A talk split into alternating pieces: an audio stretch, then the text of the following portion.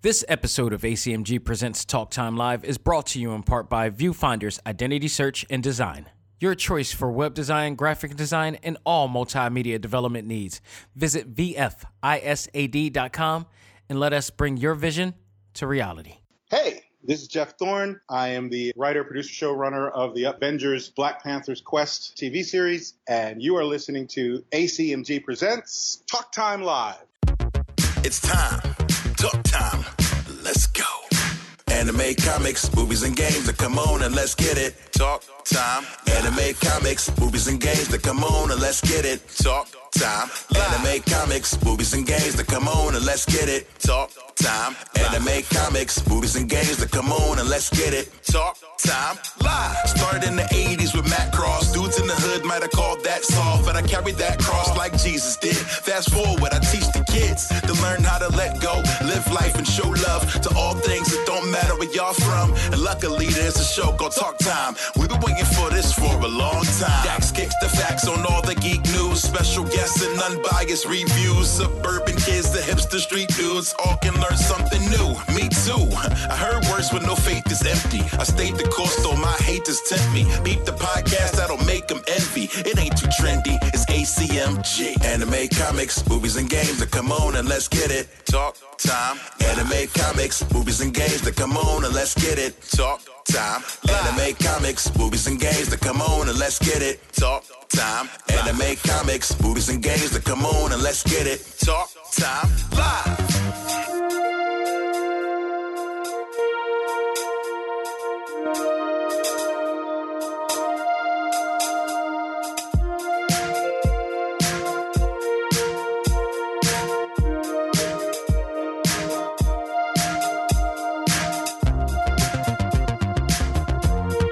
Ladies and gentlemen, welcome back to the journal of my life that covers all things anime, comics, movies, and games. This is ACMG Presents Talk Time Live, the Prime Show. I am your host, Xavier Desai. I hope everybody had a pleasant week. Of course, it was Valentine's Day. To, for me, was my wife's birthday, so um, which was Super Bowl Sunday. So all that came in. We're back after that because I had to take a bit of a hiatus to celebrate her birthday, and that we did. Shout out to Bacon Bacon, which is um, the restaurant that we went to for her birthday black owned bacon centric restaurant that focuses on a lot of bacon entrees.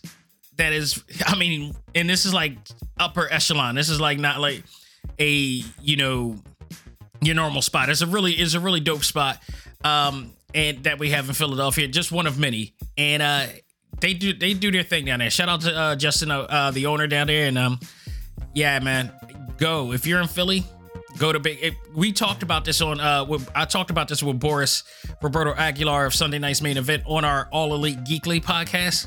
And uh yeah man it, it, it's uh it's it, it's the it's the it's the truth. It is the truth. Some is a place i probably wouldn't go to all the time because you should not eat that much bacon or you know you shouldn't you know absorb that much in a sense. But like a, a great cool dating spot beautifully. Ambiance, everything is dope. Like, promise you will have a great time at that spot. So we went there. Um, of course, Valentine's Day was there too, and I hope everybody had a great Valentine's Day. You know, my wife, we, you know, we've been married for 18 years. We don't necessarily celebrate it, but we do small little things because at that, when you get to reach that point in life, yeah, it, it, I mean, every day's supposed to be that day. Like that's what that's the thing. It's like we don't get too big on the propaganda and the pressure of it. It's like we we love for each other, not for everybody else. So if of all else, like the cutest thing she did was like give me uh buy me a pizza, a heart shaped pizza, which I thought was pretty cool.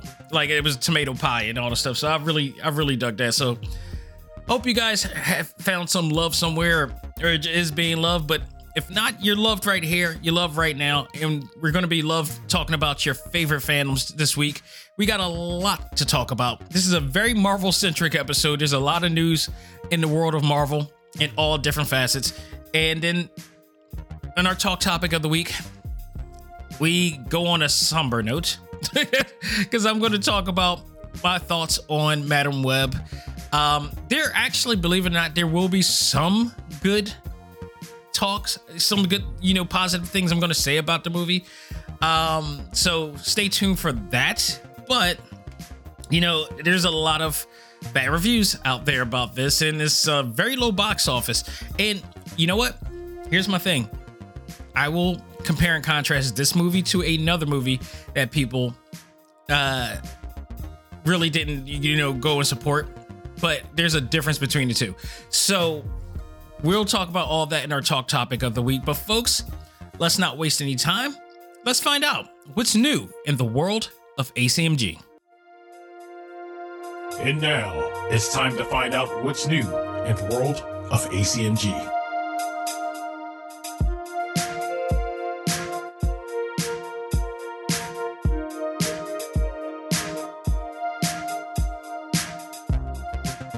All right, so dating back to last Sunday, we've got a bombardment of epic news regarding new projects coming from Marvel Studios and Marvel Animation, mind you. And my goodness, these are it's, it is indeed epic. We're going to start with Super Bowl Sunday because the very first commercial to air on a Super Bowl was a teaser of Deadpool and Wolverine, the trailer, which is not, which is no longer, of course, Deadpool 3. It is Deadpool and Wolverine.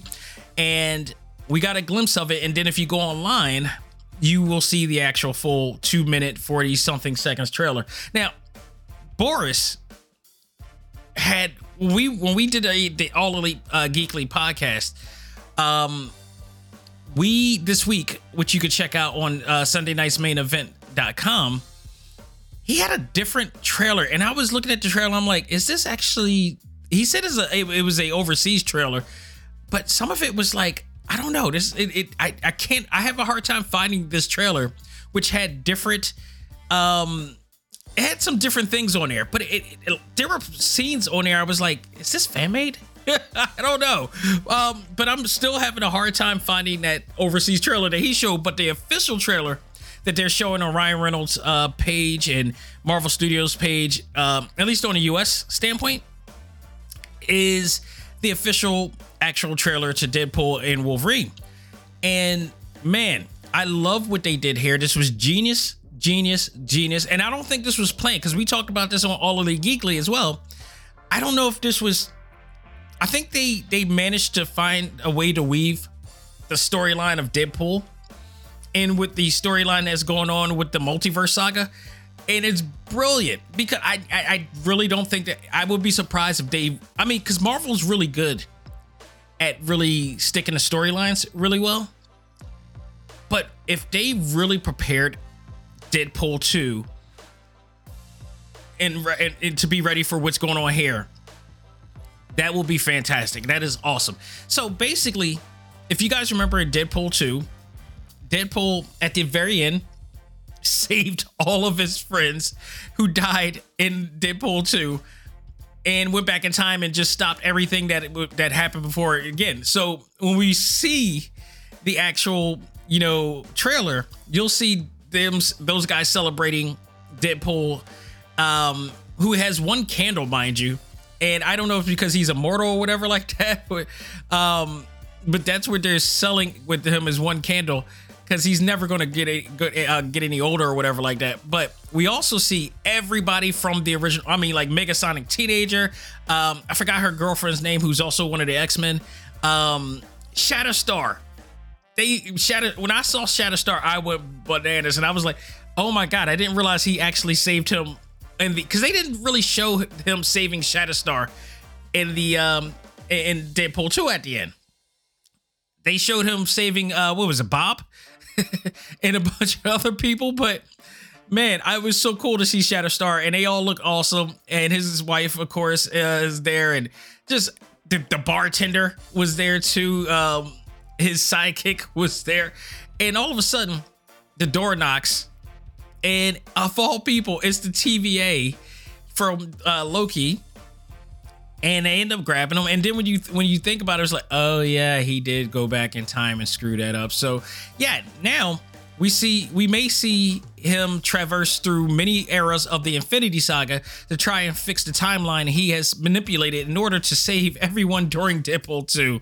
Um, Deadpool may be the center of point of that leads to Secret Wars 2 as well, uh, as it was evident if you saw if you really paid attention to the trailer, you will see a ripped up comic, a copy of the Secret Wars issue in the trailer. And that was a legit Secret Wars comic book issue that had Doctor Doom on the front cover. I have that issue. So that was that was planted perfectly and for a reason.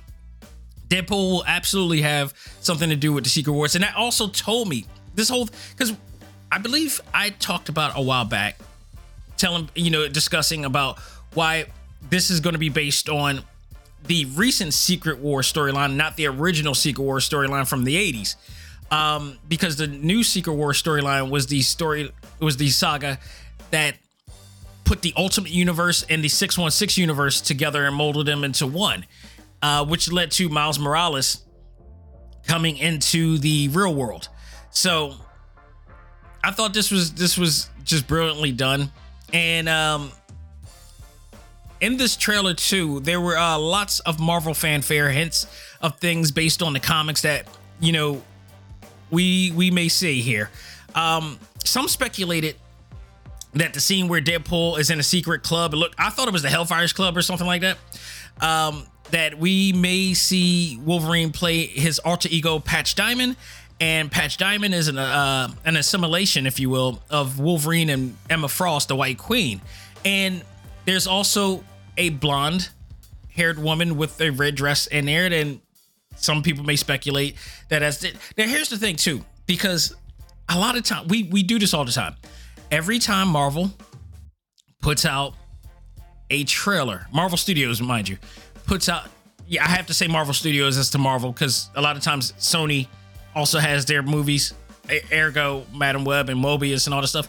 Um, Marvel Studios often have trailers that teases us, even if the full trailer is there, and you'll see something there. It may just some of the, a lot of the stuff that they show may be throwing us off. Um, a lot of what they they always more than often show clips that will not be in the movie but it's there just to throw us off. Or there's something in the movie, there's something in the trailer that later on it'll be added on to. I'll give a great example. Um, go watch the original Civil War trailer, and you're gonna see some things that weren't in the movie, and you also see Spider-Man in places that he wasn't in before. So stuff like that. When they they they they know how to make secrets. They know how to keep secrets. I should I should say, and I am so looking forward to this because we could be totally wrong on a lot of things, but even if we're wrong about things, it'll still be great and it'll surprise us. I I can't wait because I'm so wearing my Wolverine watch when this damn movie come out.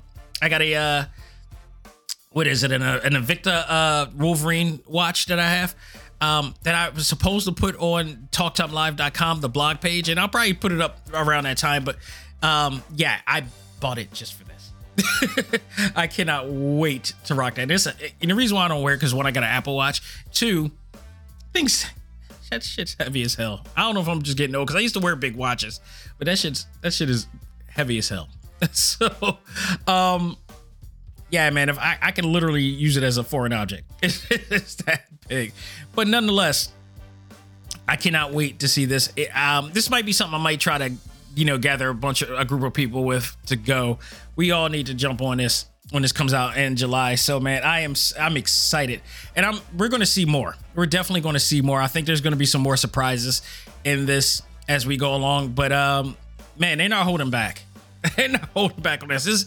There's so much that could be seen in this thing. Ah, love it. So that's how we started off, but that's not how we ended. We also on Valentine's Day got a big surprise. Um, and I love you for this, Marvel. Thank you for this Valentine's Day gift because we have our Fantastic Four. The official cast was announced on Valentine's Day, and much to the rumors and talks of who was going to be Reed Richards, there was many talks about Pedro Pascal becoming Reed Richards, and it is it a fit. It is official that Pedro Pascal is Reed Richards, and I am intrigued as hell. Like he's a great actor. He's been he's he's played where he had to do change accents before. So um I just would never picture him as Reed Richards, but the one thing, the one lesson I will always ne- learn from Marvel Studios is never to doubt Marvel Studios when it comes to casting, because their casting has been unbelievable. They, I, I have not seen one Marvel Studios film where I looked at somebody and was like, "Nah, this was not a good pick. This was not a." They, they, I, the casting director of these movies are they just they always knock it out the park. So far be it from me to have any doubts or skepticisms or cynicisms on Pedro Pascal being able to play Reed Richards, especially what he's done last year. He is dominated 2023. Okay, when you can't say th- 2023 when you can't uh, without talking about him, whether as the Mandalorian or as um, the character from um, The Last of Us. He is just unfreaking believable, and he's. I think there's going to be another one. I think he's going to knock it out the park. So I am interested in how he's going to look. Is he going to have a different hairstyle? He, I mean, the suits, all that. Like this is crazy. What I love about the announcement is that they presented it on social media with this poster art that kind of gives you a Norman Rockwell type of look. And, you know, for you kids that don't know who Norman Rockwell is, he was a legendary artist that used to paint these old, you know, fashion style, you know, kind of like what I guess early 20s or early 30s, like, um, you know, genre paintings of kids. And they were like beautifully, beautifully done. Um, Norman Rockwell is legend. He is like, like I grew up on Norman Rockwell art. Like I think everybody when I grew up had some hang up, some hang up, you know, print of a Norman Rockwell poster in their house, in their place. I actually have a book that my wife gave me that has a lot of his artwork on there, um, which is interesting because I didn't know he. I never saw his artwork where he drew black kids, and there are some art pieces that he did that with drawing black kids. But I digress. I'm going off. I'm going off key here. Um, but the style of this kind of gives me a Norman Rockwell vibe to it slightly, um, which is kind of like a a um, a hospitable, homely type of feel, family type of warmness to it, and with with uh, Reed Richards, aka Pedro um, Pascal, is also Vanessa Kirby, who will be playing Sue Storm. This one is an interesting one, and I think is awesome. Ebon Moss uh, Bachrach from The Bear as the thing. I think this is a great choice for the thing. Um, I love the bear. I love him on a bear. I think he's the type of you know gr- grim, no pun intended, and you know grimy type of dude, like tough hard nails type of guy to play this type of role. I will say this: Michael Chiklis to me embodies the thing. Um, every bit about Michael Chiklis when he played that role in the Tim Story uh, Fantastic Four. He embodied the thing. I thought he did tremendous. He had the voice, he had the the, the personality, um, he had the gruff of like of of the Fantastic Four. I thought it was I, I absolutely absolutely absolutely loved him as that. But I think Ebon is going to be fantastic. I think he's going to bring a different approach to it, probably even a more natural and genuine approach to it because this is Marvel Studios. So they try to, you know, give it a more genuine and natural type of organic type of approach to the performances of these characters. You know, make them even more relatable than they ever were before. And Joseph Quinn as Johnny Storm. Now, well, also what people have talked about is the fact that Herbie the robot is also in there. So this is awesome. They're bringing Herbie the robot into the movie. This is fantastic for the, no pun intended for those who have watched the old cartoons from back in the day, the old Fantastic Four cartoon used to have um, a character, and I believe Hanna Barbera. Um, this was a Hanna Barbera car, uh, cartoon at the time when the Fantastic Four came out. Now, Fantastic Hanna Barbera, um, you know Yogi Bear and and uh, you know um, oh god, what am I what am I missing? Uh, the, it basically Yogi Bear, Scooby Doo, um, Jabberjaw, all these characters that they would come out with, they always had a mascot character, like a Scooby Doo mascot character, along with them the the solve mysteries or you know adventures and all the stuff. Herbie the Robot was that mascot character for the Fantastic Four uh, cartoon series, and everybody loved Herbie the Robot. Um, so they're bringing him back. They're bringing a live, a, a, a I guess a CGI or live version of this deal back in, and that it, it's a great homage to those who watched the cartoon back in the day. The question is, who is going to voice Herbie? Uh, he was a talking robot, so um, he's going to be an AI, you know, type of deal. Possibly, who's going to be the voice of Herbie? That's going to be very interesting. They have not announced that yet, but it looks like Herbie's definitely going to be in there because he's in the poster. So I'm excited about this. And they also have a they have it. I love when you know studios have a direct release date of when things are going to come out, and their target date is July 25th, 2025, which a year from a year from uh, when Deadpool comes out. So that's going to be the blockbuster movie of the uh, year. I will say this about both. Deadpool is going to make a ton of cash. Like I don't think we're going to have to worry about you know whether this is going to dive in the box office. Deadpool it will not dive. We got Hugh Jackman, we got Ryan Reynolds all together. It's going to make it's going to make a ton of cash a ton. I will say the same thing for past uh, Fantastic Four based on the casting alone as well. Um, and not only because of the casting, because the casting that, and this is something that we're going to talk about in the talk topic when talking about Madame Web. You got a cast who is really into the content that they're in. They've invested in the content that they're in. Um, I don't know if we could say the same thing for some of the cast members of Madame Web, but you never like Pedro Pascal has always been in like his performance on The Last of Us, his performance on The Mandalorian. It's been nothing short of fantastic. Hell, even when he played Wonder Woman, he was awesome on air too. Even though I didn't wasn't a big fan of uh, Wonder Woman eighty four, he was he was dope on air too. So, um, you know, I, am looking forward to it because you know they're gonna give him it all, and you know everybody involved is to give it their all. And this is what I love about this. You know, you got some high caliber uh, actors that, you know, really, really, you know, is really involved and invested. And they grew up as these fans of these, you know, formats too. Another thing I want to say about the Fantastic Four is that this is a huge, huge deal. Um, I would safe to say that Fantastic Four is bigger than Iron Man without question. It is one of, if not, I believe the first comic book that Stan Lee and Jack Kirby put out for Marvel Comics when they rebranded Timely Comics into Marvel. And that was the first one. And, you know, this is, this is the, this is the freaking movie. This is like before Avengers. It, should have been a Fantastic Four, to be honest.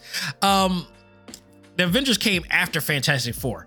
But we I say this because why this is a bigger deal. Uh, this is this is on a this is on the same tier as Spider-Man, as uh, Captain America. And I'm only speaking from Marvel Comics level, not Marvel Cinematic Universe level, because that's different. And I say that because a few months last year, let's just say last year, I had a conversation with somebody who did not understand that Iron Man was not like the biggest superhero in the Marvel comic universe. He is, they rebranded him and made him and marketed him as the biggest deal in the Marvel Cinematic Universe, but it was a gamble to bring him out and, and you know because one they never did an Iron Man movie before. This is the very first one. Two, it's based off of a character that most comic book fans know is not was not known as like the top comic book of you know in the world to people. It was like Iron Man was always a second tier character, always at the time. It wasn't until Robert Downey Jr. and Jon Favreau did their thing in the movie to make him a household name. But during the 90s, Nobody was buying Iron Man comic books. They were buying Spider Man. They were buying X Men. Um, they were partially buying Avengers.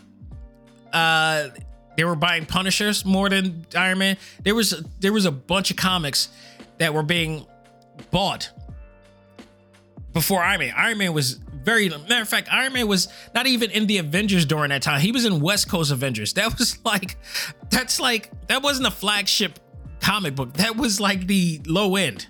You know, that was like the the B show, if you will, of comics. Like you put him in the West Coast Avengers, and I used to read the West Coast Avengers too, and I was like, yo, this is it doesn't feel the same.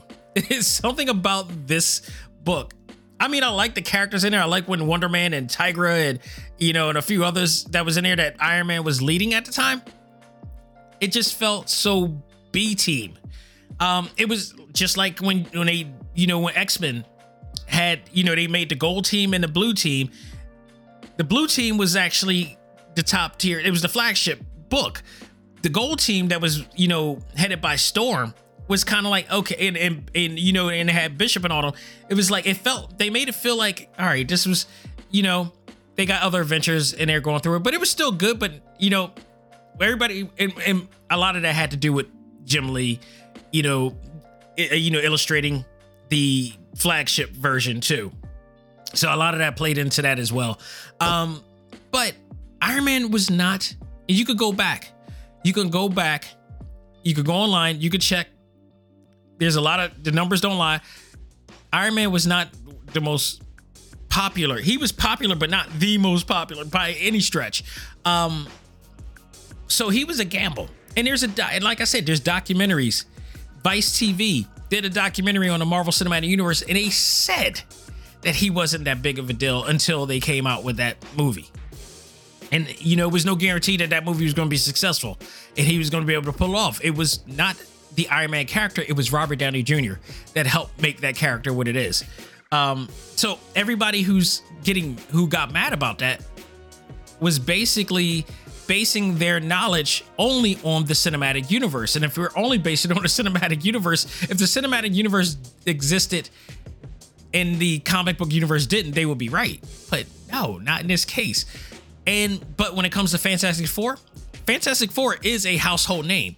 Like even if you're not reading comic books, if you say Fantastic Four, people know who that who they are and know how big they are because even before Iron Man has had some cartoons out, but they weren't successful. Fantastic Four um, has had some um, deals too, but they always put more weight on the Fantastic Four.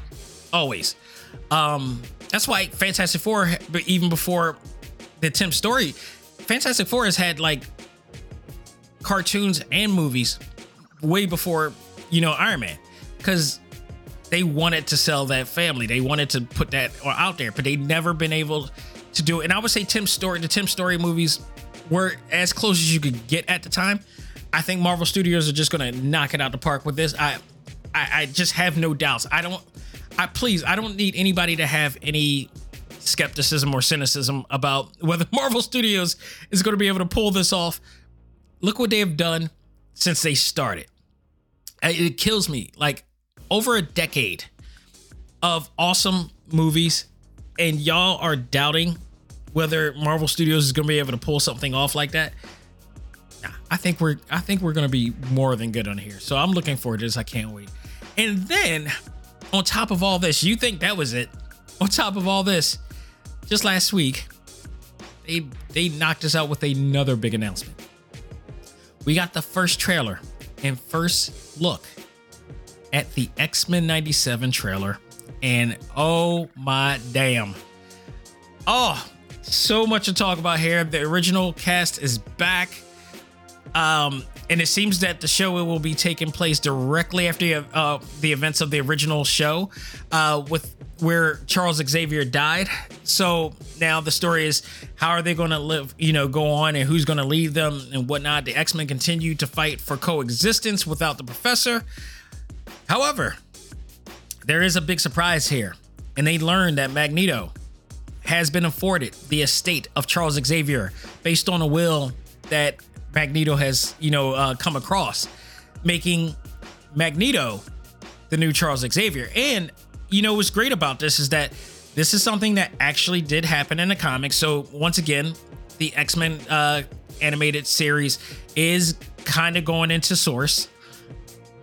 What I'm excited about this is I I think what's going to make this one even better than the original is that we the writing the writing I mean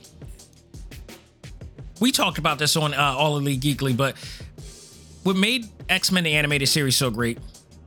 It, I will say this.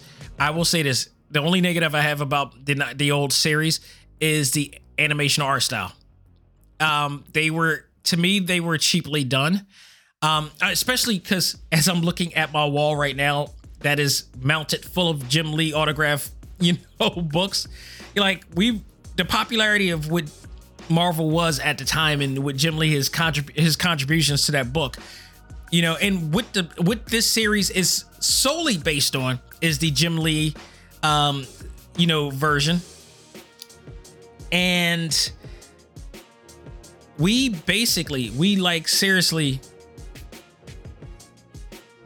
we we we wanted to see that that beautiful beautiful art style there and what we end up getting is a little bit more of a downgraded version with the art style kind of cheaply drawn and animated what i love about what i saw here is that they kept tradition with the visual with the aesthetic of the old series but you could tell that it looks a lot cleaner than it has before. Um, the animation, the art style, the character design pays homage to the old show, but the animation's tighter. It looks better, um, and it looks beautifully in HD this time around. So I think they, there's a lot to it. Plus, what made the um, the uh, series so great was the writing.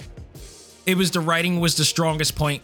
Um, it really matched up to what we were reading in the comics. It didn't hold back on the subject matter that they were talking about because it was interesting. Like, okay, they're basically talking about racism in this series. The, the, the X Men was all about social justice and um, civil rights and, and and racism. It's it literally is based off of the civil rights movement of the '60s with Martin Luther King and and uh, Malcolm X. Um, you know, those who don't know, Charles Xavier and um and and and Magneto is literally Marvel's version of Malcolm X and and Martin Luther King. Stan Lee and Jack Kirby based them off of that. Um which was awesome because I loved it because they kind of Trojan horse people into understanding that racism was bad, but they had to dress it up and instead of saying black people, they just said mutants, and it had the same subject matter, had the same type of, um, you know, feel and and reality to it. In in real world, you know, subject matters. It was fantasy based on reality, and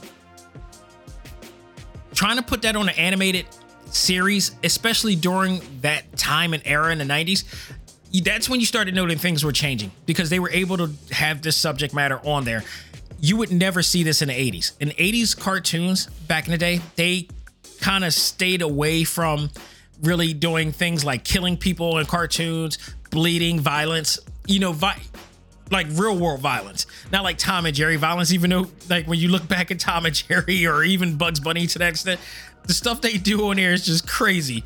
But it was it was absurd enough to be like, okay, that would never really happen. I can't hit anybody with a pan and they're gonna get back up. You obviously don't want to do that. But I wish we could say that today, but sometimes people take things too literally today, um, which is just boggles me. But in the 90s, they felt like we were ready to accept and understand and learn and be mature enough to understand this type of subject matter on an animated basis. So, especially, I think the other reason too is because we found, we discovered anime. And when it comes to anime, not a lot of people think that like a lot of the Yu-Gi-Ohs and Pokemon stuff like that wasn't all there in the 90s. It was more adult oriented subject matter in anime. And when they when people discover anime, it was like, okay, we need to step up. Marvel stepped up, DC stepped up with like Batman animated series and um, Superman, the animated series, and Justice League. They stepped up in the writing. Dwayne McDuffie, shout out to him, rest in peace to him. Um, you know, he he worked he did the writing for um for Justice League and Justice League Unlimited, man. He killed it. with that one.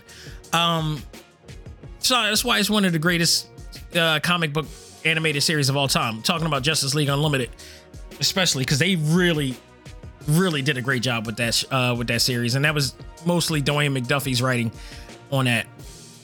But the writing and subject matter on X Men was just so damn good up until maybe after this third season, and it just kind of just went everywhere uh, at that point, and it got it kind of got lost in people's you know mind.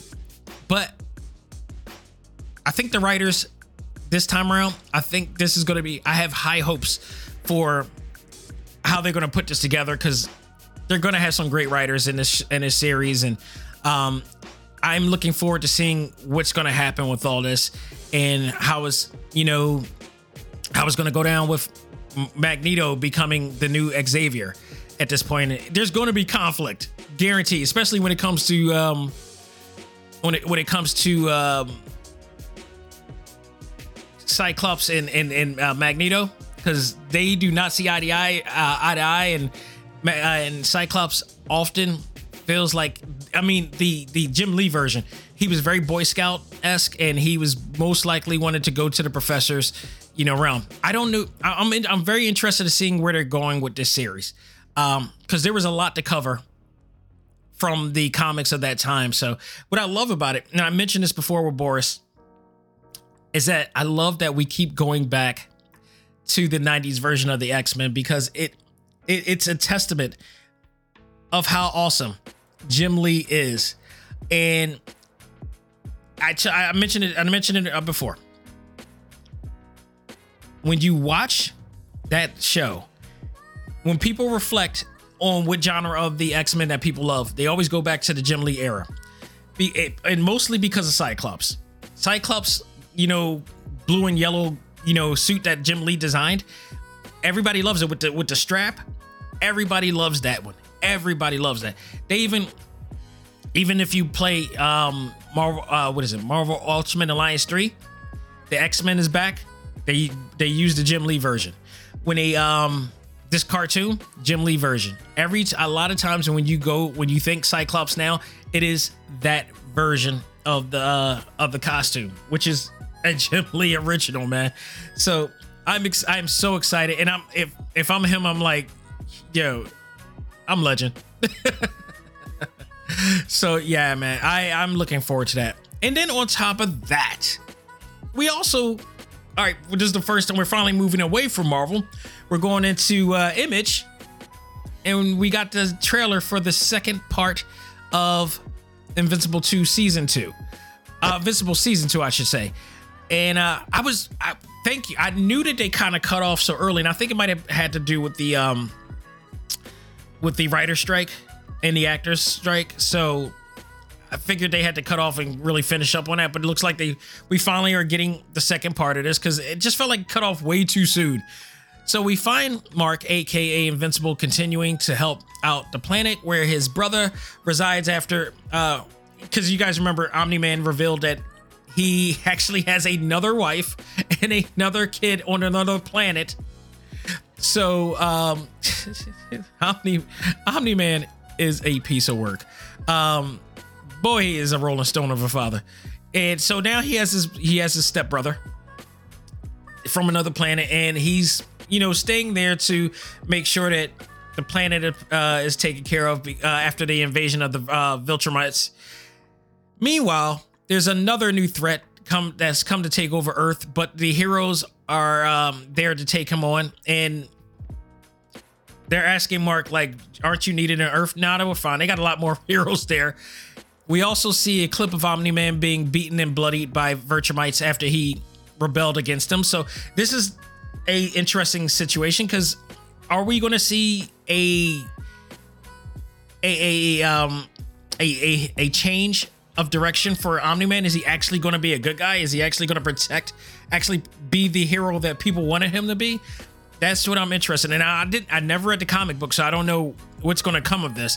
So I'm going to I'm looking forward to seeing this part. Cecil uh, is asking Mark uh, to go back into space after he's already traveled from space, but there's a new threat coming that he needs to stop. And we see all of the heroes attending one of um, the character's funeral. So it is expected that somebody may be, you know, dying. And I got a feeling it's going to be a major character. Now, again, I don't know how much of this is based on the comics.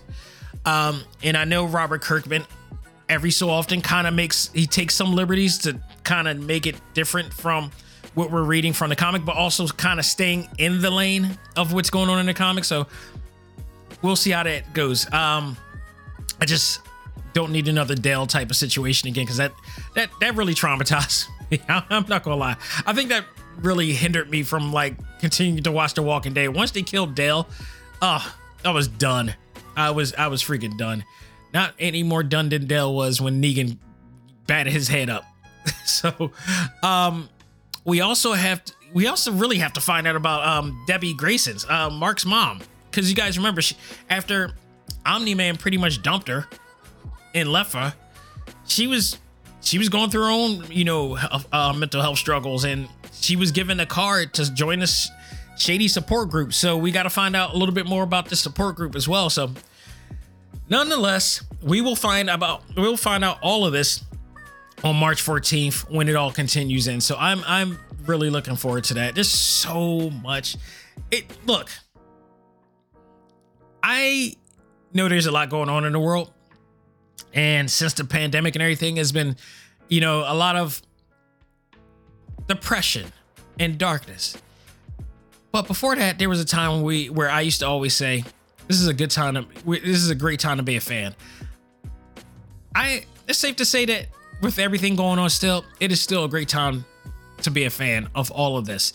And thank you to everybody who's still bringing out this stuff because, you know, without it, I think we would not have a means to find some recreational, you know, uh, grounds and peace of mind out here. So thank you to them and thank you to Max because the second season of Clone High is available on um, Max. Um, guys, if you've never watched Clone High, I please, I highly recommend it.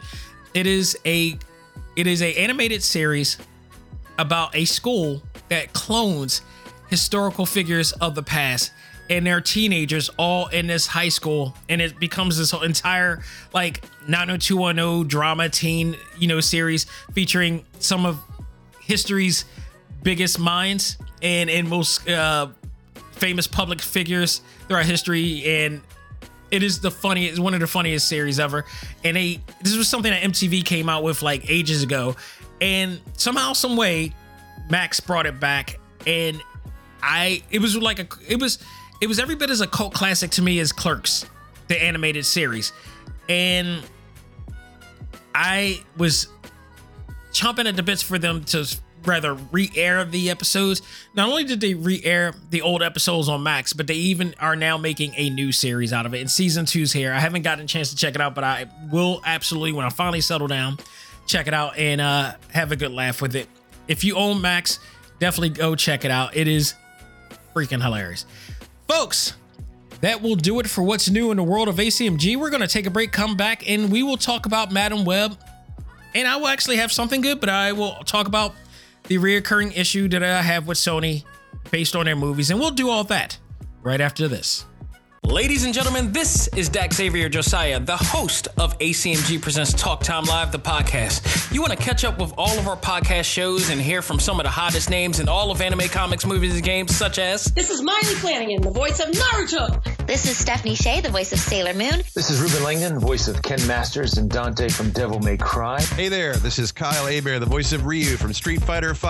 This is Chris Battle, character designer of Teen Titans Go. Here's your chance to check out all of that and more on TalkTimeLive.com. TalkTimeLive.com provides all of our ACMG content with new and previous episodes, exclusive interviews, articles, and much more. Visit TalkTimeLive.com and let us help you learn to let go, live life, and love all things ACMG. Talk Time Live. This is Amanda Celine Miller, the voice of Boruto and Sailor Jupiter, and you are listening to ACMG Presents Talk Time Live. Do it. And now it's time for our talk topic of the week. Ready? Fight!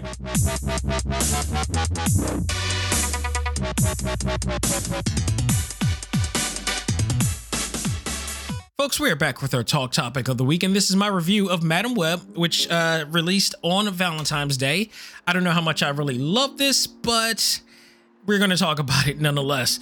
Um, and I will say this: I've I've reviewed a lot of movies and even TV shows that had female, strong female leads. Um, one of my favorites is the Marvels you know I, have defended that, and I'm still defending this, and I will use this as, as an example.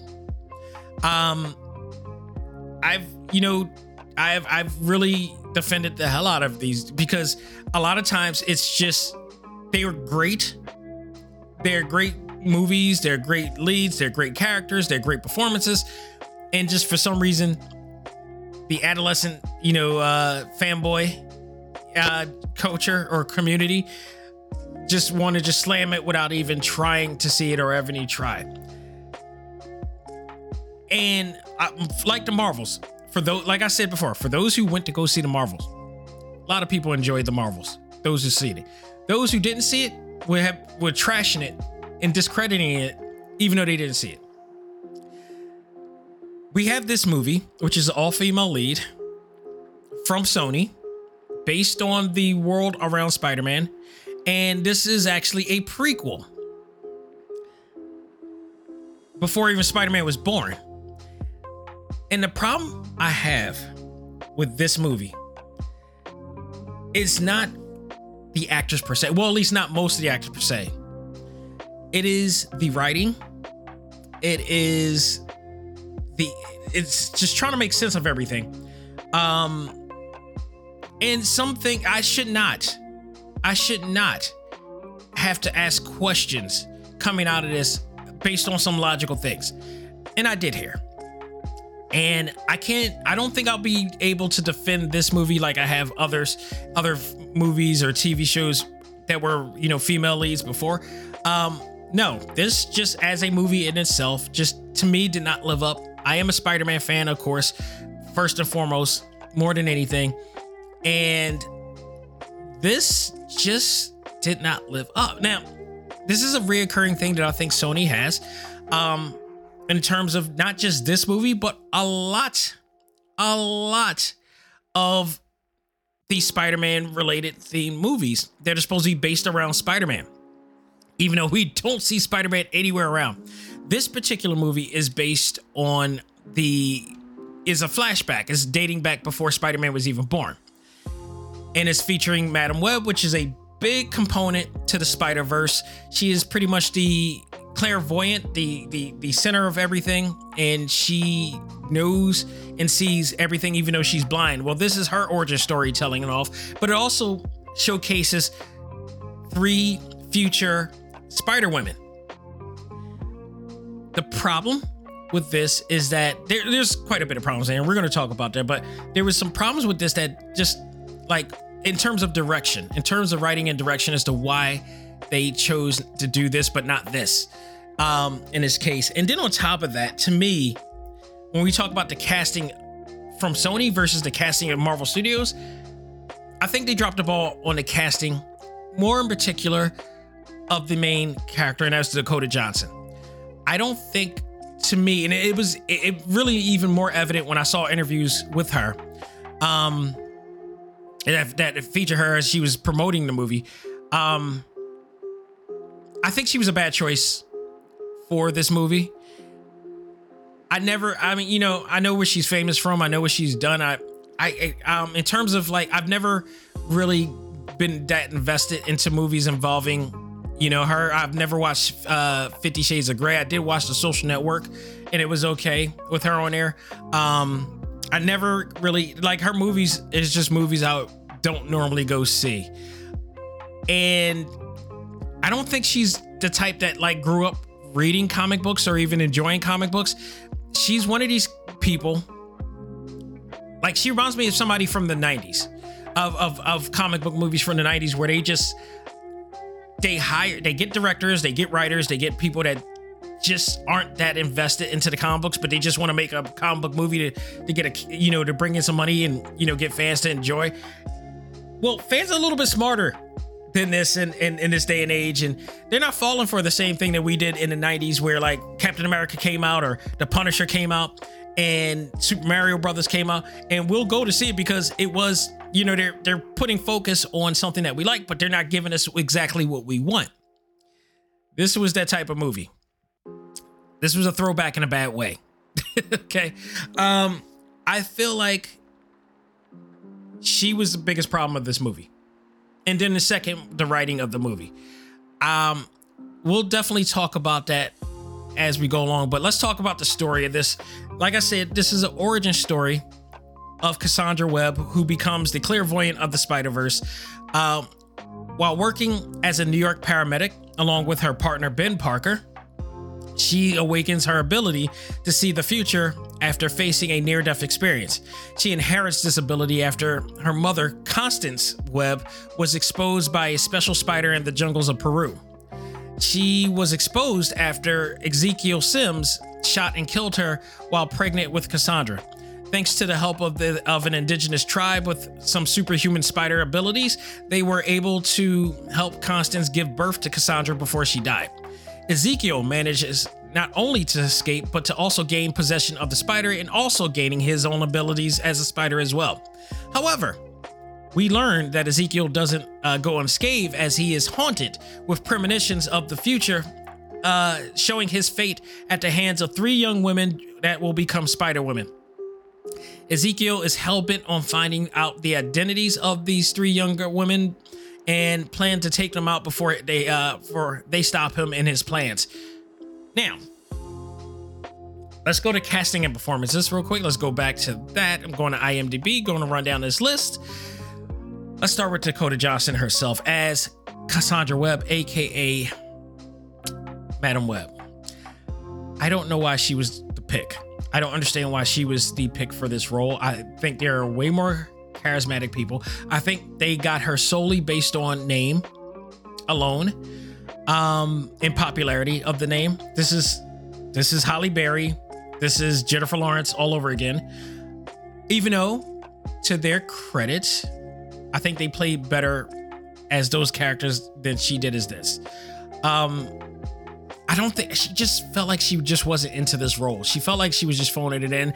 Her there was no charisma in her performances at all, and it just felt like I I, I wasn't believing in her. She I mean every line that she gave off to me just felt like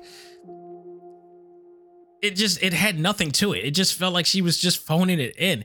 And I may have been right because when we I saw an interview with her recently where she revealed that she is not going to see the movie yet and she really doesn't she's not going to plan on seeing the movie.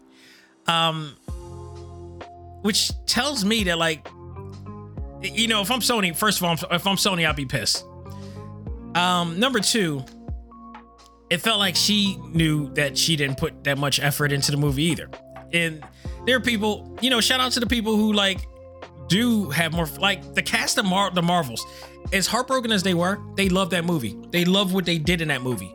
You can see how much fun they had making that movie when you watch um, Marvel Studios Assembled.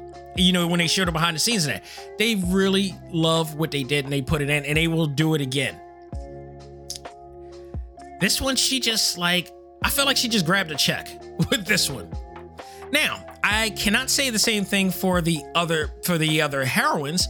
That be um, Sydney Sweeney of Euphoria, of course, as you know. Um, you know uh, Isabel uh, Merced and uh, Celeste O'Connor.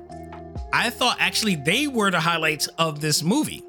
Uh, Sydney Sweeney, I thought she did a great job playing Julia uh, Cornwall. She played, you know, yes. Let's get it out of the way. She is stunning in so many ways. Um, Jessica Rabbit level stunning. All that aside, check, she's a really great actor. Um, I loved her in Euphoria, and I, I love that she could play a very, you know, kind of suburban, defenseless type of girl. Like she's really kind of innocent. Like she plays that to a T. She plays that really well, and I, I really believed in her character. Isabel uh, Merced who played Anya uh, Cora, um, Corazon, I thought she really did well too. She played you know, the the loner of the bunch, if you will. Um, you know, she was very intelligent, but she's fending for herself out in these streets and everything, and she's she's a survivor. I, I, I felt that character. Celeste O'Connor played Maddie Franklin. I thought she did well too. She is a well-off, privileged girl who um, also is, you know, the parents are not around, so she's trying to, you know, gain the attention, and you know, she's just living like a rebel. Just you know, it, you know what happens when your parents don't give you attention. You just you're gonna lash out. You're gonna make noise. You're gonna, you know, you're gonna be, you're gonna try to be heard in any type of way in there. So I thought those three really helped me enjoy the movie for what it was. Um, my only big issue is not their acting and their particular acting is their the, the character direction of their um of their performances. They we see that they are obviously superheroes in the beginning. And we see that they're superheroes at the end. But we don't see them become those superheroes. We don't see them develop their powers in this whole entire thing. And that's that was one of my biggest issues here. And I will talk about we'll talk a little bit more about that, but as far as performances, they were the reason why I was entertained. I thought they really did a good job in their performances. Um Tahar Rahim, who plays Ezekiel Sims, I thought he did a he did a pretty much uh, pretty good job. wasn't like the best villain. He wasn't like Vincent D'Onofrio or um, Jeff Bridges by any stretch, or or um, or Thanos. he he wasn't. He just wasn't. Um, he did what he he he was standard at best. Um, he didn't he didn't uh, he he wasn't he was just there. He was like he he was a villain, a villain that you just kind of knew that wasn't going to last by the end, and as well. Mike Epps, for the short time he was there, he played O'Neill. Rest in peace. in there, and um, believe what the only black guy that was in this movie, and uh, well, one of them, one of the main focuses, but he actually technically may have been the Uncle Ben of this uh, movie in a lot of ways too. Um, and then you had Emma Roberts who played Mary Parker. I didn't not realize that was Emma Roberts, mind you. That was playing Mary Parker, who is the mother of Peter Parker, who was at the time pregnant during this whole thing. And that's something else that we're going to talk about too. Uh, in a few minutes after this, uh, Adam Scott from the uh, from Parks and Rec uh, played Ben Parker. I thought it was a good choice. He he actually does look like a young Ben Parker. I can believe that. Um, very interestingly, we had this is an interesting one. And I'm gonna stop after this. Zo uh how do you pronounce her name? Zosia Mamet, who played Amari. Now she was kind of the oracle to Ezekiel Sims in this movie, where she was a hacker, she was a tech, uh, she was a tech uh, genius who was able to, you know, um, compromise different, you know, signals and be able to find um, the girls wherever they were if you remember, if you recognize his name, she played on a flight attendant, uh, which was um, which was the uh, show on um, on HBO Max or Max, starring um, wait, give me a sec. I I'm blanking out on the name. Yeah, here she is right here. Penny from uh, from Big Bang Theory, basically. I'm trying to say, but um, Kaley Cuoco series, the, the Kaley Cuoco series. She played her best friend on air, but even recently which I find interesting. She was in a she's in a commercial for Match.com, um, and I was I thought that was very interesting because normally like celebrity like stars. I mean, yeah, they do. It's not the first time. Like there was a guy from Ballers that I saw end up on, on a commercial, on a few commercials after Ballers was done. So, um, she I saw her. She was in a recent Match.com commercial, and now all of a sudden she appears on this movie so I thought it was cool to see her because I actually like her on a flight attendant. She's a pretty damn good actor. She's a pretty entertaining actor um, as well. So um, she did she did what she did in here. I think there's going to be there may be more to her. We this may not be the last time we see her in this film, but she was there for you know helping Ezekiel Sims find um, Julia, Anya, and uh, Maddie throughout the whole time. But you know it, Cassandra was the biggest you know um, wrench in their cog, if you will, in here. So the cast was I think the cast up with the exception of Dakota Johnson was good. Was really was like it was solid. But Dakota kind of to me just I I felt like her performance was stale.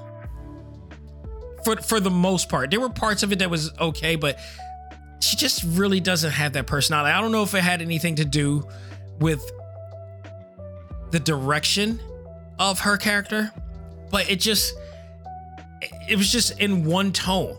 Her her entire her dialogue was just in one tone. It didn't go up, it didn't go down. It was just it was steady. And it just didn't really do it to me. So that like that was the big turn off. But everybody else in the film, I felt to me, and this is just my opinion, of course, it just it just felt like, you know, they they were putting in more to the deal than it than she did. Here's my other thing too. If you listen to All Elite Geekly, Boris explained, I think he did on air, or did he text me this? But um Boris said that I think the producer or the directors guaranteed the actors that this will be connected to the Marvel Cinematic Universe.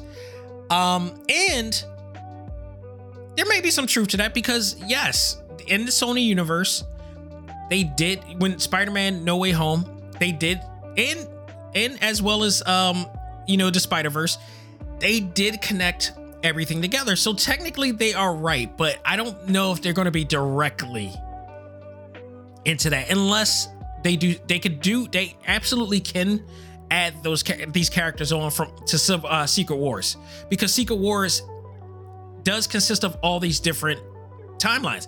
And if you watch the Marvels, there's a connection to the Marvels that is connected to um, Spider-Man uh, No Way Home. When they break the the the um the timelines barriers or whatever the hell that is, it's the same thing. The jump points if you look at what um what Doctor Strange and, and Parker did and, and Spider-Man did, they did exactly the same thing that happened in the Marvels. So there's a connection to that. And there's also a connection to the Spider-Verse, which is a connection to um the Sony verse as well. And and the MCU as well. So it's not to say that they're not lying, but you know, I'm hoping that they do at some point. Um you know, it's it's it's just it's just very interesting that they said that. And maybe whether they know it or not, it, the problem is like because of the box office flop that this is absolutely becoming. I don't. It's possible that they could just nix, nix this whole entire thing. I don't know.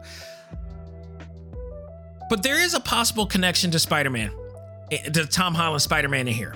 Uh, and we got to talk about some things. We're going to talk about some things in here that, you know, based on a timeline uh, right now.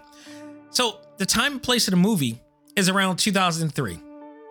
And Peter's mom, Mary, is pregnant with Peter around this time.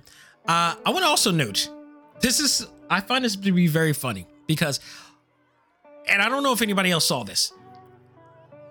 The scene in the train where, um, where Cassandra is like, you know, finding the Cassandra's basically finding the three girls and notice and, and also having premonitions of um, Ezekiel coming in to try to take them out. There's a guy sitting on in the train, sitting on a train, and it looks to be he looks to be playing what I know is a PSP. This movie timeline is based on 2003. And maybe I'm wrong. I have to watch it again to see if the timelines changed during that time. But um, it was 2003, and I yeah I gotta watch it again to see because I you know I know that they based it on 2003. Um, by the time Mary was pregnant with Peter and she was about to have his kid. But that scene in the train shows a guy with a PSP, you know, PlayStation Portable. The PlayStation Portable debuted on March 24th of 2005. So, while this is Sony's way of, and I'm, you know, I'm, I'm, i guess you could say I'm nitpicking in a sense, but if this is Sony's way of just trying to throw in a little nod to the PSP, the, the you know, the, the the handheld console that they barely ever, you know, pushed and promoted, one of the first of many because they didn't when the PS Vita came out, they did the same thing. They brought it out and didn't market it properly. The same thing they're doing with the PS uh the uh what is it, the VR, the PlayStation VR in one and two. You know what I'm saying? Like you wanted to give us a nod to that and a little Easter egg nod to that, but your timelines is wrong. Go fig with that. Um, also noticeable and here was mentioned was Mattie Franklin mentioning that she had a Uncle Jonah. We know who the hell it is.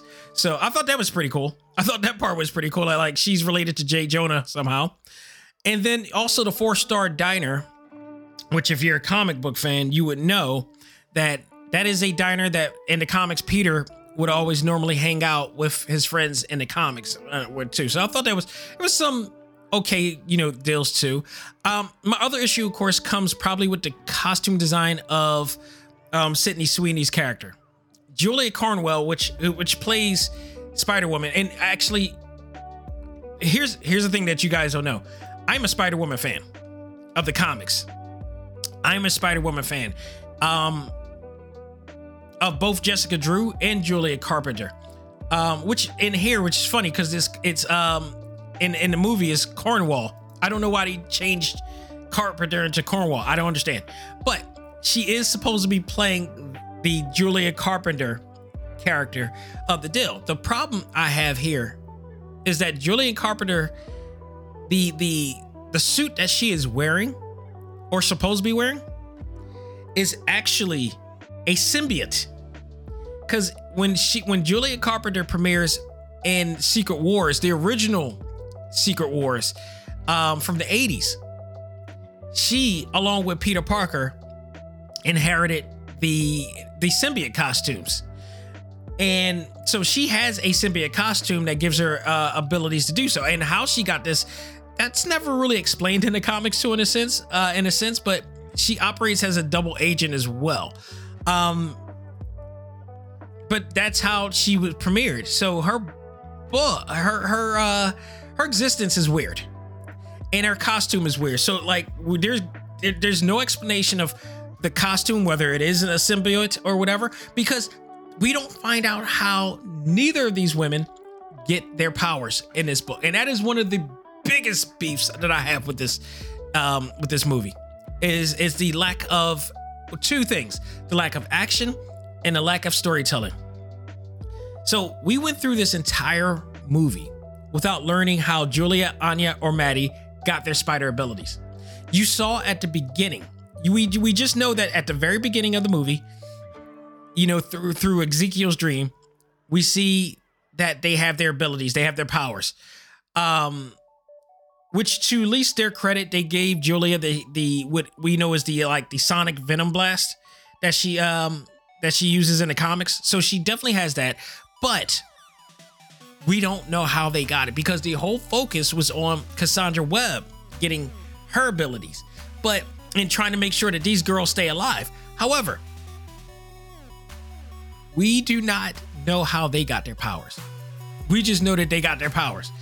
So the entire movie, the entire freaking movie, in between the scenes at the beginning where we see the, that they have that they're fully they're established uh, superheroes, and at the end where they become established superheroes.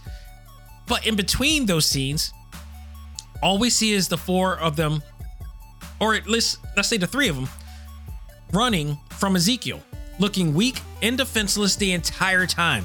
Like, why at you know, why not let them ignite their powers within the course of the movie?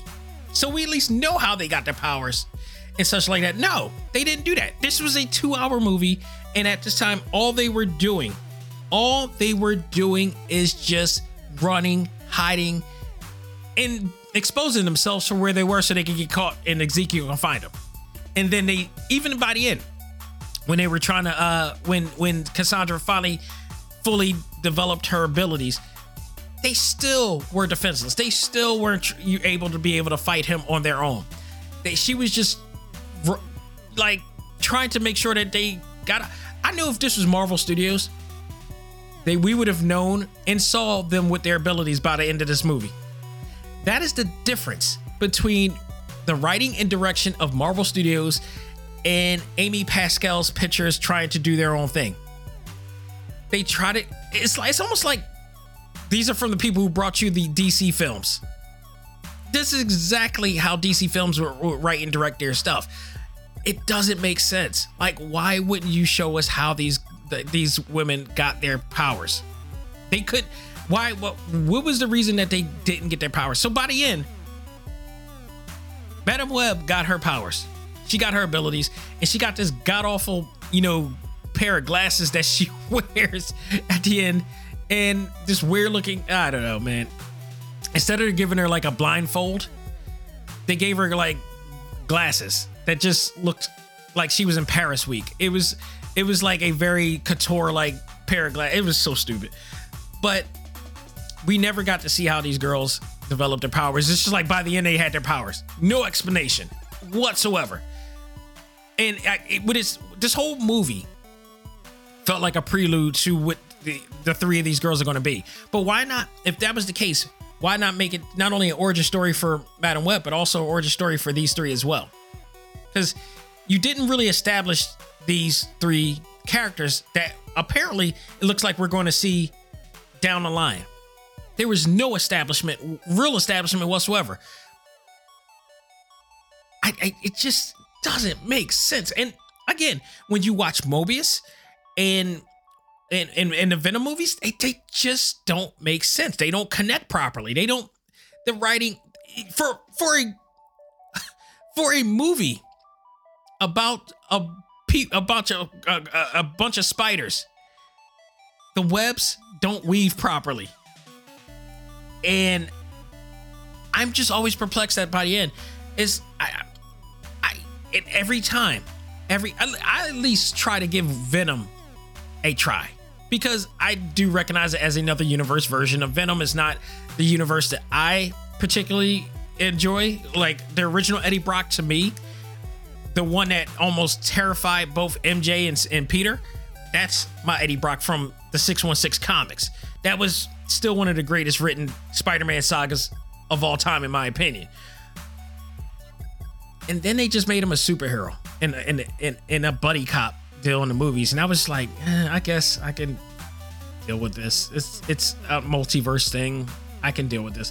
Just wish they like that. You know what's funny? The tough, you know, the Sam Raimi Topher Gracie version of Venom is the more accurate version of that character. I just wish Tom Hardy took the place of uh, Topher Gracie at the time. I wish Topher, I wish Tom Hardy was around during that time because I think he would have knocked it out the park. I, why Topher Gracie? I don't know, but you know, you you just switch these two together. Um, I would go back in time and probably try to help cast him, but I'll probably get the TVA after my ass for doing it. But nonetheless, um, it, this this this this storytelling hindered this immensely for me. It just didn't make any sense. I don't. He, the problem is here. This is this is this. I feel like this is going to be the same situation that happened with um, Cowboy Bebop. Whereas people didn't like it so much to the point that like they may just drop this project completely, and all three of these women who are supposed to be future Spider Women, it's just gonna it's gonna be defunct. It's it's a possibility. Amy Pascal can you please just give the Spider-Man franchise back to Marvel Studios? We it's been proven. It has been proven that when Marvel Studios had Tom Holland and they had the rights to use Spider-Man that they did it right. And I know I, I bet in my heart of hearts that she is probably bitter as hell that they were able to do what they did not and that's no slight on the Tobey Maguire version or the Andrew Garfield version because they were good. Everything after that just didn't live up. And what they're trying, the problem is they kept trying to reboot things, and that's the problem.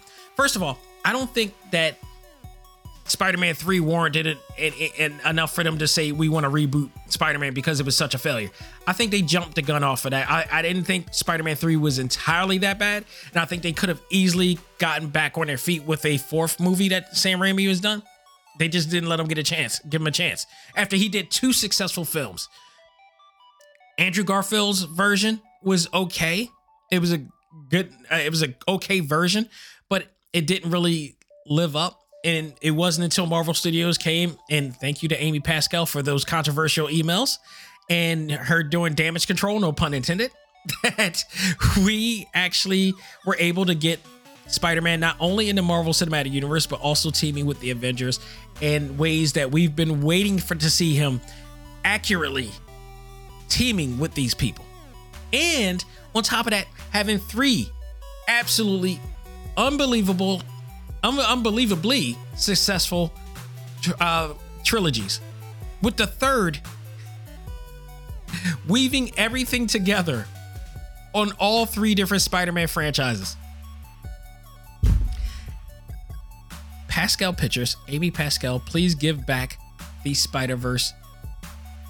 And their only justification, their only justification is the fact that that the inter that that, Miles Morales movies are so successful. That's the best thing that they got is the Miles Morales movies. Those are Oscar-winning movies. I guarantee. Yeah, I will be surprised if if um I'll be blown away and surprised if if Into the uh, Across the Spider Verse doesn't get an Oscar again. Um, that movie was just incredible. After that, like all the, the live action ones, stop. Stick with Miles Morales. Give Peter Parker to the Marvel Cinematic Universe. Collect whatever money that you guys have because your ego is getting in the way of making some great Spider-Man films uh, for the future. It just is like because this is not working. It the, the, stubbornness of it all. They've been trying to do this Rogue Gallery um, series of movies for from Spider-Man for the longest time. We've now seen them. We're not impressed. We're still waiting for Kraven to come out, and I don't even know if that's going to be even good as well. Um, I, it's just is not. This is not good. They need to reevaluate. Give the franchise. Keep Miles Morales. Y'all killing it with that. Give back Spider-Man. Let let Marvel Studios do what they have been doing with Spider-Man. I they're they're gonna do it justice. And I want to see a Spider-Man team up with the Fantastic Four. And I want to see a Spider-Man team up with the X-Men. Give us what we want, man, because y'all just not doing it. God damn it. And guess what? Speaking of not doing it, you know what's with with the um, similarities between the word doing it and the grade I'm gonna give it? It both has a D because that's what I'm giving this actual movie. And um, I'm sorry, I, I if I think if they would at least gave the three characters their powers in the process of this whole thing and had more action instead of just had them run away and all stuff, I think that would have made it a little bit better. I think the actor portrayals of the three Spider Women were. They, I think that was the reason worth tolerating this movie. Um, everything I can't say anything else good about this movie, and I'm I, I, it's it's heartbreaking as a Spider-Man fan for me to say that because I really wanted to want things to succeed in the in you know in the world that I am, but I as a Spider-Man fan, I, I just I, it just doesn't work for me. So no surprise to anybody. Uh, if you're if you're surprised by anything, is that yeah, I'm giving it a I'm giving something that is female based a D not because it is female based, it is because it's just not a well written movie. And for those who tried to bash the Marvels, look at what they did with the Marvels, and look what they did. Uh, look what they did with this movie. It is a far contrast. The I, I will defend the Marvels to the end. To the end. I love that movie. I watched that movie more than once. and I've enjoyed it every single time. You watch that movie back to back, you watch that movie and you watch Madame Web, guarantee you're going to say The Marvels is a better movie. Guaranteed. So just say. I, I, what else am I? What else is there to say? I'm done. Another thing that compare, that has a D in it. So, folks, that will do it for this edition of. I was about to say Select Star. See, damn movie, also with a D. Um, I, that'll do it for this episode of uh, ACMG Presents Talk Time Live. I hope you guys enjoyed it.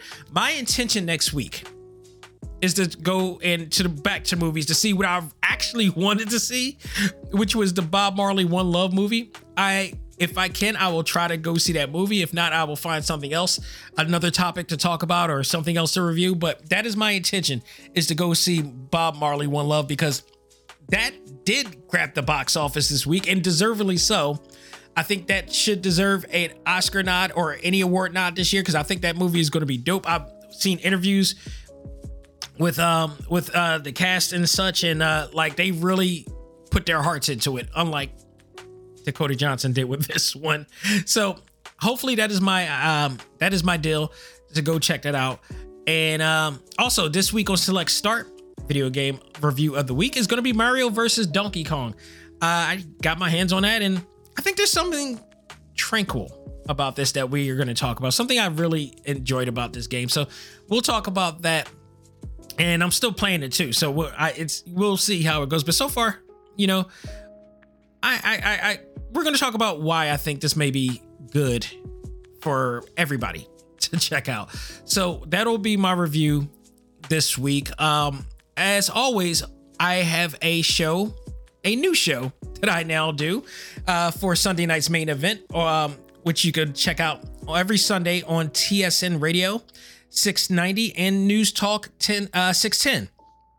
I myself are on uh, comes on that show every so every once in a blue moon, but I also host a new show called All Elite Geekly with my good friend Boris Roberto Aguilar, who is the host of Sunday night's main event on TSN and News Talk 610. You can check us out every Thursday as we re- not only review AEW Dynamite, but we also talk about a lot of ACMG related stuff that goes on during the week as well. And we just pretty much shoot the shit for like the first hour of stuff or the first half hour or something. And then we go into reviewing AEW Dynamite. But it's a great time. We've gotten a lot of uh, great feedback from people and uh talking with our you know back and forth candor and you know our, our, enjoyment of all things anime comics movies games but also pro wrestling as well and uh we also talk about hopefully sometimes a good week of aew dynamite and sometimes a questionable week of aew dynamite but go out of your way check it out on sunday and uh never miss a beat there. And you can follow them as well. Uh great group of guys over there in canada. Don't ask me how I how a guy from Philadelphia ended up on a radio show in Canada and then and then a show a podcast show from that is Canada based, but that's how the world goes around, people. That's what I'm saying. So if you like this episode and every episode of ACMG Presents Talk Time Live, please check out our official website on talktimelive.com. All of our audio episodes are video exclusives, including our newest Talk Time Live exclusive coming this week. That is Desmond Wong is making his third uh, return to the show to talk about the new Cat Quest 3 coming out later this year. And this time I will have him on video as well as audio. So I'm looking very much forward. I always enjoy my time with talking with Desmond. Um, he's he's just awesome. He's a the head game developer from the Gentle Brothers, and um, they have created a awesome game series that has been award winning and nominated throughout the years called Cat Quest. I was he was here for Cat Quest 1. I brought him back for Cat Quest 2. Cat Quest 3 which is looking to be even more epic than the other two. It's a very Zelda action RPG, like starring a bunch of cats doing some really awesome, cool things in there too. Like you, if you have not played this game, I highly recommend going. It's play. It's available on all platforms. Cat Quest, Cat Quest 2, go check it out. And Cat Quest 3 coming out this year. And we're going to talk about what to expect this year on, on the third installment of that game. Because if you saw the trailer on Nintendo Direct, or I believe State of Play, it yeah they're they're doing so much more. So so much more. And he said he in the last interview that he was um doing uh, they were going to be looking to top what they did here and it looks like they are. They're adding so much to this. So get ready. It's coming out this week and uh, along with other things. So you'll see that on talktimelive.com uh, exclusively, as well as wherever podcasts are played. And that is including Spotify, iHeartRadio, Apple Podcasts, Google Podcasts, Stitcher, Podbean, TuneIn, Audible, Pocket Cast, you name it. Just type in on the search engine ACMG presents Talk Time Live, and you will find it. Subscribe and download every week, never miss a beat. So that'll do it for me, folks. On behalf of myself, this is Dak Xavier Josiah saying, learn to let go, live life, and love all things anime, comics, movies, and games. This is ACMG Presents Talk Time Live. I am out of here. Take care, and you guys have a great week.